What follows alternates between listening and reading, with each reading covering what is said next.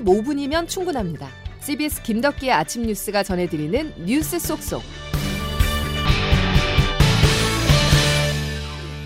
여러분 안녕하십니까 5월 31일 김덕기 아침 뉴스입니다. 출근 준비하시다 긴급 재난 문자에 깜짝 놀라셨을 텐데요.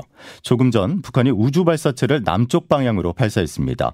북한이 위성을 탑재했다고 주장한 발사체를 쏜 건 7년 만인데요. 취재 기자 연결해서 자세히 알아보겠습니다. 김영준 기자 전해주시죠. 네, 네 국방부에 나와 있습니다. 네, 합동참모본부는 방금 전인 오전 6시 32분쯤 북한이 자신들이 주장하는 우주 발사체를 남쪽 방향으로 발사했다고 밝혔습니다. 서울과 백령도, 연평도에도 경보가 발령됐는데 발사체가 남쪽으로 발사된 만큼 낙하할 가능성에 포괄적으로 대비하기 위해서입니다. 지난 29일 일본 해상보안청이 밝힌 것처럼 인공위성 발사 계획을 통보한 지 이틀 만이고요. 지난 2016년 광명성 로켓 발사 이후론 7년 만입니다. 북한은 얼마 전 군사정찰 위성 발사 계획을 공개한 뒤 바로 어제 군부 2인자인 리병철 노동당 중앙군사위원회 부위원장 명의로 입장을 발표했는데요. 여기에 따르면 6월 중 정찰 위성을 발사하겠다며 미국과 그 추종 무력들의 위험한 군사 행동을 실시간으로 추적 감시해야 한다 이런 이유를 댔는데 정작 6월이 아니라 5월 말일에 쏜 셈입니다. 하지만 유엔 안전보장이사회 결의안은 북한이 탄도미사일 기술을 활용해 발사체를 쏘는 걸 제재하고 있는데요.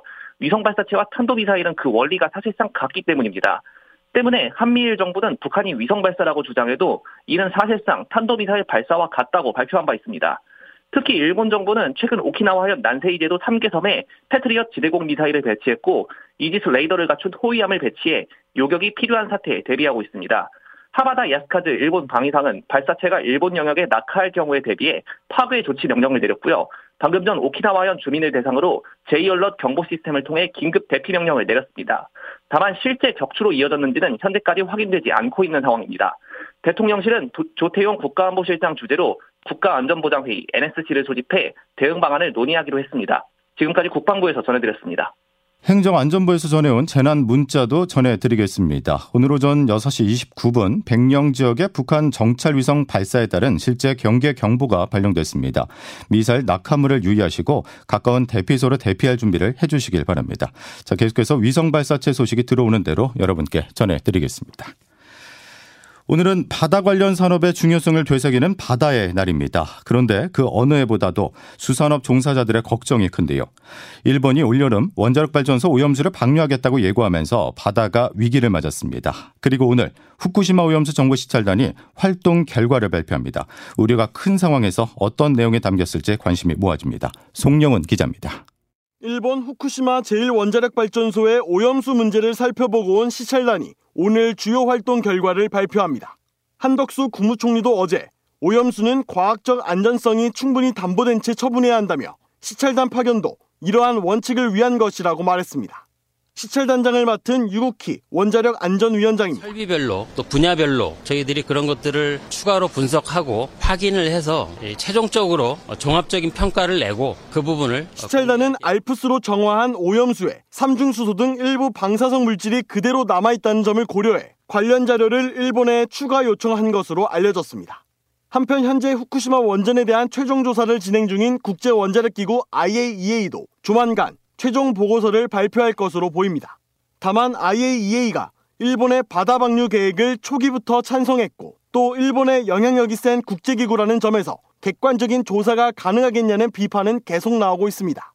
더불어민주당도 정부의 시찰 역시 요식행위라고 비판했습니다. 정부 시찰단이 오염수 방류와 수산물 수입 재개를 위한 요식 절차라는 예상을 어쩜 한치도 벗어나지 않았습니다. 민주당은 시찰단에 대한 국회 보고와 청문회를 추진하기로 했습니다. CBS 뉴스 송영훈입니다.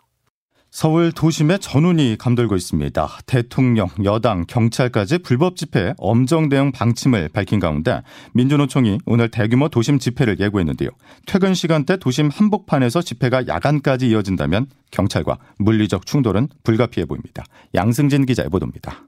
지난 16일 건설노조의 노숙 집회에 경찰 대응이 미온적이었다는 대통령의 비판 이후 정부와 여당은 불법 집회 엄단 방침을 밝혔습니다. 윤재옥 국민의힘 원내대표입니다. 경찰은 이번 기회에 민주노총의 불법 행위를 뿌리 뽑고 공권력이 시민의 자유를 지키는 힘이라는 걸 보여주어야 합니다. 노정 갈등이 고조된 가운데 민주노총은 오늘 오후 서울 세종대로에서 조합원 2만여 명이 참가하는 대규모 집회를 엽니다. 경찰은 오후 5시까지 허용된 집회 상황을 사전 점검하며 불법 행위에 강경 대응 방침을 강조했습니다. 윤희근 경찰청장은 시민 불편을 초래하는 불법 집회는 현장 해산하고 필요한 경우 캡사이신 분사기 사용도 준비해야 한다고 지시했습니다. 윤 청장은 특히 신고된 시간을 넘겨 이루어지는 야간 문화제와 노숙 농성은 불법 집회에 해당한다고 지적했습니다. 민주노총은 정부가 노동을 탄압하며 민주주의를 과거로 돌리고 있다고 목소리를 높였습니다. 양용수 민주노총 위원장입니다. 마음에 들지 않으면 두들겨 패서라도 입을 막겠다는 구시대적 발상을 중단하기 바랍니다. 퇴근 시간대 도심 한복판에서 열리는 민노총 집회가 야간까지 이어지고 경찰이 강경 진압에 나설 경우 심각한 충돌 가능성을 배제할 수 없습니다. CBS 뉴스 양승길입니다. 부정, 올바르지 아니하다는 뜻도 되지만 자식에 대한 아버지의 정으로도 이해할 수 있는데요. 가장 공정해야 할 중앙선거관리위원회에서 10건이 넘는 부정 채용 의혹이 불거졌습니다. 고위직 간부뿐 아니라 4급, 5급 공무원들도 이른바 아빠 찬스를 이용한 정황이 포착됐는데요. 국민권익위원회는 오늘부터 전수조사에 나섭니다. 보도에 권혁주 기자입니다. 현재까지 의혹이 불거진 선관위 자녀 특혜 채용 의혹 사례는 박찬진 사무총장과 송봉섭 사무차장, 김세환 전 사무총장, 신우용 제주 상임위원, 윤재현 전 세종 상임위원, 김정규 경남 선관위 총무과장 등 6건입니다. 여기에 선관위의 5급 이상 직원 전수조사 중 4, 5급 직원 자녀의 경력 채용 사례도 추가로 5건 이상 확인된 것으로 알려졌습니다. 전현희 국민권익위원장은 어제 기자 간담회를 열어 선관위에 대한 조사에 착수했다고 밝혔습니다. 불법성 여부에 대해서 현재 조사를 진행 중에 있고 6월 1일부터 6월 30일까지 전수 조사. 전 위원장은 또 다음 달 1일부터 한 달간 실태 조사를 하겠다는 뜻도 선관위에 전달했으며 오늘까지 입장을 답변해 줄 것을 요청했다고 전했습니다. 선관위의 특혜 채용 비리 의혹에 대해 노태학 선관위 위원장은 처음으로 사과했습니다. 법원에서 위원장님 책임론과 사퇴 촉구 얘기가 나오는데 어떻게 생각하시나요? 하여튼 뭐 국민께 심려를 끼치더라 송구스럽게 생각을 합니다. 선관위는 오늘 다시 긴급위원회를 열어 박 사무총장 등 간부 4명에 대한 특별 감사 결과를 보고받은 뒤 공식 입장을 밝힐 예정입니다. CBS 뉴스 권혁주입니다. 선관위와 함께 봐야 할 사안은 방송통신위원장의 면직 처분입니다. 야권에서는 지금 선관위, 방통위를 장악하려는 게 아니냐 하고 비판을 하고 있는데요. 윤석열 대통령은 임기 두 달여를 앞둔 한상혁 방송통신위원장을 면직 처분했다는 소식 박정원 기자가 보도하겠습니다. 윤석열 대통령은 어제 저녁 한상혁 방송통신위원장에 대해 면직안을 제가했습니다. 대통령실의 입장문을 통해 직접 중대범죄를 저질러 형사소추되는 등 정상적인 직무 수행이 불가능한 상황에 이르렀다며 면직 이유를 밝혔습니다. 한 위원장은 앞서 2020년 종합편성채널 TV조선 재승인 심사 점수 변경에 관여한 혐의로 검찰에 기소됐습니다. 대통령실은 한 위원장이 TV조선에 대한 재승인 심사 과정에서 공정성을 저버렸고 평가 점수 조작을 묵인했으며 편파적인 심사위원을 임명한 점 등을 지적했습니다. 문재인 정부에서 임명돼 임기가 두 달 남은 한 위원장은 이에 반발해 법적 공방을 예고했습니다. 한상현 방통위원장입니다. 형사소추 사실만 가지고 그 국가공무원법상의 일반 규정들을 적용을 해서 면직, 면직 을 하는 것은 매우 부당하다고 생각을 합니다. 한편 차기 방통위원장으로는 윤 대통령 취임 직후부터 대외협력 특보를 맡아온 이동관 전 청와대 홍보수석이 유력하게 검토되는 것으로 알려졌습니다. CBS 뉴스 박정환입니다. 지난해 바이든 날리면 자막 보도의 당사자인 MBC 기자가 경찰의 압수수색을 받았습니다. 한동훈 법무부 장관 개인정보 유출 혐의인데요. MBC와 언론단체 등은 명백한 언론 탄압이라면서 거세게 반발하고 있습니다. 김중호 기자가 보도합니다. 한동훈 법무부 장관의 개인정보 유출 의혹을 수사 중인 경찰이 MBC 기자와 국회를 압수수색하면서 파장이 커지고 있습니다. 어제 서울경찰청 반부패 수사대는 상암동 MBC 사옥 안 임모 기자의 소속 부서 사무실에 대해 압수수색을 시도했습니다. 사옥 진입을 시도하는 경찰을 전국 언론노동조합 MBC 본부 조합원들이 막아서면서 약 2시간가량 대치 상황이 빚어졌습니다. 경찰은 MBC 측과 협의하에 사내 변호사가 입회한 상태에서 압수 대상물이 없다는 사실이 확인되자 영장을 집행하지 않고 철수했습니다. 전국 언론노조 MBC 본부는 해당 기자가 지난해 9월 윤석열 대통령의 비속어, 욕설 파문 등을 보도해 피고소, 피고발인이었다는 점에서 보복 수사 가능성도 배제할 수 없다며 반발했습니다. 경찰은 앞서 임 기자의 자택과 차량 등을 압수수색해 휴대전화와 자료 일체를 확보했습니다. 또 국회 사무처 의안과에 수사관을 보내 지난해 4월 인사청문회 당시 국회 제출 자료와 관련한 전자기록을 확인했습니다.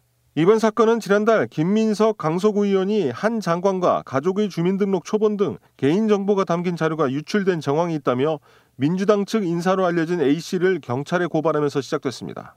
민주당 역시 보복성 수사 의혹을 강하게 제기하자 한 장관은 어, 민주당은 우선 지금 이 일에 민주당이 관여한 것은 없는지 먼저 점검하셔야 되는 것 아닌가 싶습니다. 라고 일축했습니다. CBS 뉴스 김중호입니다.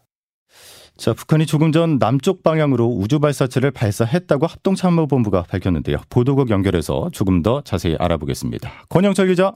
네, 보도국입니다. 예, 북한이 발사한 것이 무엇이냐 이게 참 중요할 것 같은데 위성이냐 네. 미사일이냐 이게 밝혀지고 있습니까 아직까진? 아직은 구체적으로 드러나지는 않고 있습니다. 일본에서는 6시 28분쯤 남쪽 방향으로 미사일을 발사했다 이런 보도가 나오면서 오키나와 지역 주민 대피령을 내렸거든요. 예.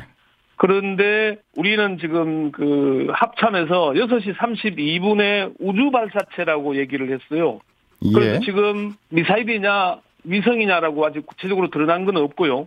어 그렇지만은 북한이 이미 정찰 위성, 군사 정찰 위성을 발사하겠다라고 일본에 통보를 한 상태 아닙니까? 예, 예. 일본에 통보하기를 5월 31일부터 6월 11일 사이에 발사하겠다라고 얘기를 했는데 어 어제 북한 군사 2인자인 리병철 그 위원장이 6월 발사하겠다라고 다시 발표를 했잖아요. 그랬었죠. 근데 6월이 아니고 5월 31일인 오늘 새벽에 발사한 걸로 봐서 어, 애초에 일본에 통보한 대로 군사 정찰 위성인 건지 아니면은 대륙간 탄도탄은 그 ICBM을 실험 발사한 것인지 여기에 대한 것은 좀 더 시간이 지나봐야 알 것 같고요. 예, 예. 어, 지금 우리 그 대통령실에서 NSC를 열어서 지금 회의를 하고 있어서 어, 구체적인 정보가 나오거나 한미일 공조를 통해서 정보가 나올 걸로 보입니다. 아직까지는 이게 미사일인 건지 북한이 사전에 예고했던 군사 정찰 위상인 건지는 위성인 건지는 좀 더 어, 지켜봐야 될 것 같습니다. 자, 권 기자, 북한의 네. 의도는 뭘지도 이 점이 궁금한데요. 북한이 공개한 바로는 정찰 위성이다. 인공위성을 발사한다라고 한 거잖아요. 어, 근데 우리가 주목해 봐야 될 것은 북한의 이 발표가 우리의 누리호 지금 발사 성공했지 않습니까? 예. 어, 이 직후에 나왔다는 점이 상당히 중요하다라고 봐야 될 것 같고요. 예. 어, 이제 북한이 한국형 발사체 누리호 2차 발사한 이후에 북한의 우주 개발은 도발과 위협이고 제재 대상이고 어, 한국이 하는 것은 장거리 미사일 개발과 우주 군사를 노린 것이라도 평화적 목적이냐라고 비판한 바가 있거든요. 예, 예. 그 북한이 그러면은 북한은 정찰 위성을 통해서 미군과 한국군을 감시하겠다라고 발표를 했잖아요. 예. 북한으로서는 자위 수단이다라고 얘기를 할 것이고 아니면은 인공위성 개발 차원이라고 얘기를 할 것이고 어, 남쪽이나 일본, 한미일이 볼 때는 북한이 대륙간 탄도탄 ICBM을 개발해서 미국 본토를 겨냥할고 일본 본토를 겨냥할 수 있는 미사일 발사 연습을 하는 게 아니냐, 예, 훈련을 예. 하는 게 아니냐 이렇게 보는 거거든요. 아 그런 차이가 있기 때문에 북한으로서는 자신의 뭐 위성 기술 개발이고 안보 차원이라고 얘기를 하는 것이고 한미일이 볼 때는 북한의 도발로 지금 얘기를 하고 있는 상황인 겁니다. 예. 아직까지는 구체적으로 좀 더 지금 새벽에 곧 발사를 했기 때문에 예, 예. 이런 인공위성인지 아닌지는 중간에 발사체가 낙하물과 이런 것을 분석해 봐야 확실히 나올 걸로 보이고 알겠습니다. 아직 북한도 어, 발사를 했는데 이게 무엇이다라고 정확히 지금 언급을 하지 않고 있잖아요. 사전 예고는 했지만은 예. 북한의 공식 발표를 지켜보면은